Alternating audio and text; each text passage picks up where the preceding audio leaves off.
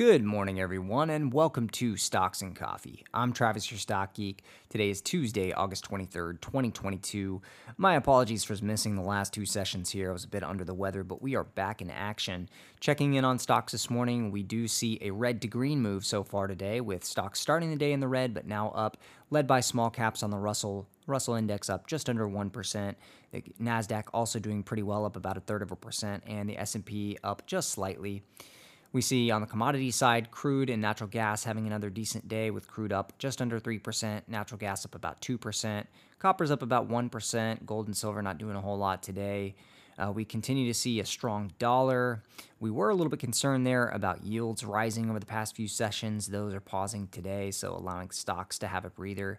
We, of course, have seen a pullback in some of the hotter areas of the market in the last week or two really just a cooling off of some of the meme stock increases, some of the highly shorted and stocks that were down the most this year, which have been in a great bounce over the past month. Those did cool a little bit, um, but they are having a decent day today. We do see Blue Apron was up 26% yesterday. It's up another 5 or 6% so far today. Of course, AMC, GME, and BBBY have been pretty beaten up in the past week or so. A lot of significant reasons there from other theater chains going bankrupt on AMC's end to Bed Bath and Beyond having Ryan Cohen blow out of his stake at the end of last week. So I think that probably did cool off the meme sector. But we still do some traders. T- we still still see some traders taking shots at some of these stocks. So Blue Apron could be one of those that have been in focus. We of course have mentioned that one on the podcast several times in recent weeks, and I do hold a small position there. So full disclosure. On the earnings side, we do still have some software companies and retail companies reporting. Uh, Palo Alto Networks reported and is up 10% today as revenues and operating operating income beat expectations. Their 2022 guidance is also slightly above expectations now. We see that Dick's Sporting Goods and Macy's in the retail sector came out with better than expected numbers. So Dick's is seeing a decline in same store sales right now. That is because of strength during the pandemic starting to wear off, but their comparable store sales were only down about 5.1% versus almost 7% that was expected to be it was expected to be down. So not too bad. Their earnings per share guidance is now at about $11 per share for the full year. That was versus expectations previously of 1086. So it's currently trading at about a 10 times price to earnings multiple. Definitely a, a reasonable multiple and coming in with a little bit better than expected earnings. So the stock's up 4% so far today. Macy's similarly beat on the revenue and their earnings expectations. They also guided above consensus on the revenue side. They did guide margins a bit weaker, but nonetheless, the stock's up about 5% so far today.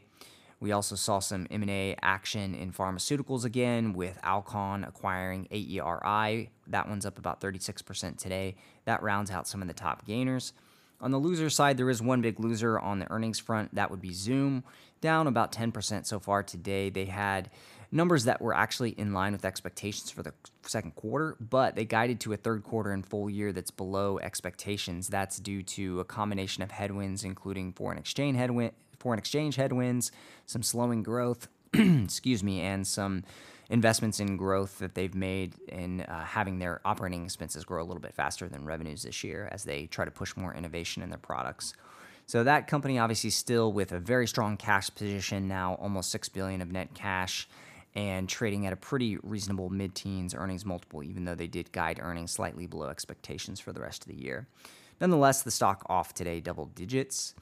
On the macro side, we've got some composite PMI data out of the Eurozone suggesting continued weakness there in the manufacturing sector as energy prices are really pressuring Europe. We see new highs in energy prices over the last couple of days in areas like Germany and the UK, and that is leading to fears of imminent recession there in the Eurozone, certainly causing some real pain on the side of manufacturers there with energy prices up 5 to 6x in the past 6 to 12 months.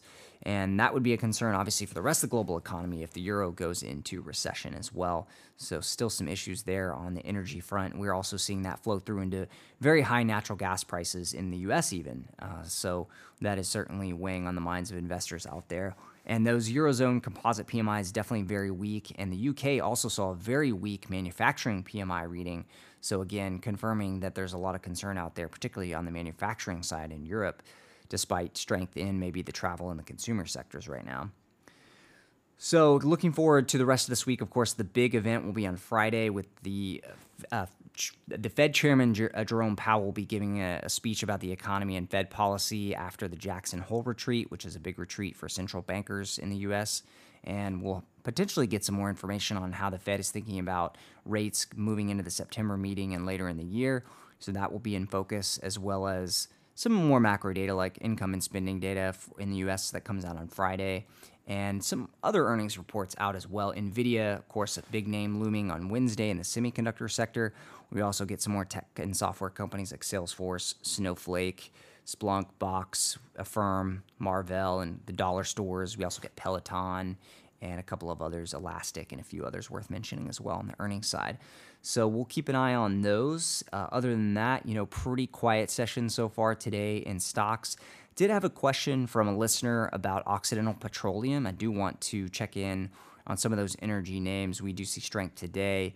And of course, Buffett has been buying Occidental Petroleum, is now over a 20% stake in that company. And the question is, you know, what's his intentions? Is the stock still cheap? What is he seeing there?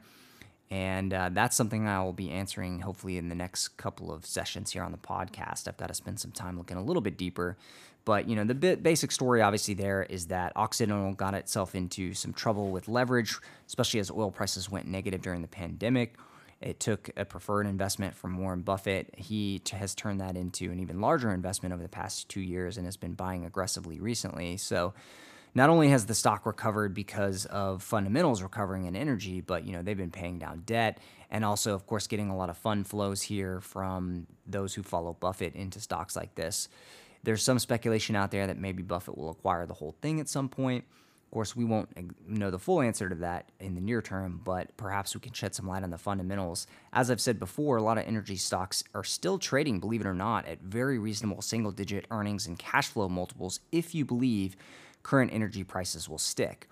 And I would actually say that, you know, if you look into next year and the year after, some of these oil and gas companies actually have their natural gas prices hedged at much lower prices. So you could see even higher earnings next year and, and the year after, even if natural gas prices and crude prices stayed flat from here over the next two years. So that's an interesting thing to think about. Of course, we also could have an end to the release of the Strategic Petroleum Reserve in the U.S., which has been helping crude supplies. So there's a lot of questions surrounding, well, what happens to the supply demand balance when the US stops releasing SPR and actually maybe even starts to buy to fill up the SPR. And then, of course, on top of that, you have questions about well, what if demand for oil rolls over if we're going into global recession? Could that actually have oil headed the other way? And that may be why some of these energy stocks are trading at single digit earnings multiples because the market doesn't believe that these prices are going to stick around. So, uh, one interesting dynamic worth thinking about here is maybe the role that the SPR could play in stabilizing energy prices over the next couple years. You know, if we do see demand weaken, we could actually see demand from the US refilling the SPR, filling the hole in the short term. So, that could be an interesting way that oil prices stay bid even if the economy weakens. On the gas side, obviously it's been very volatile. We know that Europe is still short gas, uh, so the outlook there still seems pretty bullish in the near term, even if demand weakens a little bit. Of course, we also have longer term demand tailwinds from things like electrification for electric vehicles and other parts of the energy chain. So, we're thinking about that some as well. But you know, I'm I'm fairly bullish on some of the cheaper energy stocks that have delevered their balance sheets, that are buying back stock and paying dividends while also still reinvesting for pretty good production growth. And uh, oil companies so far have been relatively muted in, in terms of their production plans. We don't want to see oil companies, you know, if you're long energy, you don't want to see them overproduce and get themselves into an oversupply situation too fast. Uh, but you also, of course, want to see them take advantage of high prices and at least have some increase in production. So there's a sweet spot there probably for the energy producers. And for the most part, we've seen the energy producers be pretty rational because they have gone through two big shakeouts over the last six or seven years. There was a shakeout in 2015 when the Saudis pumped too much crude into the market and caused prices to collapse. And then there was, of course, another shakeout during the COVID crisis when demand collapsed and oil prices actually went negative on the front month contract for a month or two. So it's been a very interesting few years in energy land, and I would say a lot of the shareholders have been pushing energy management teams to actually be more disciplined, which I think is a good thing overall. But it's still a commodity industry, and energy and gas producers are at the mercy of market prices. They don't get to set their own prices.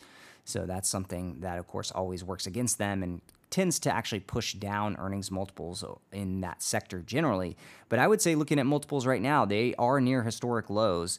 And so, if you believe that energy prices will stay stable here, then these are certainly looking like very compelling buys. And one can understand certainly why Warren and others would be buying in the sector.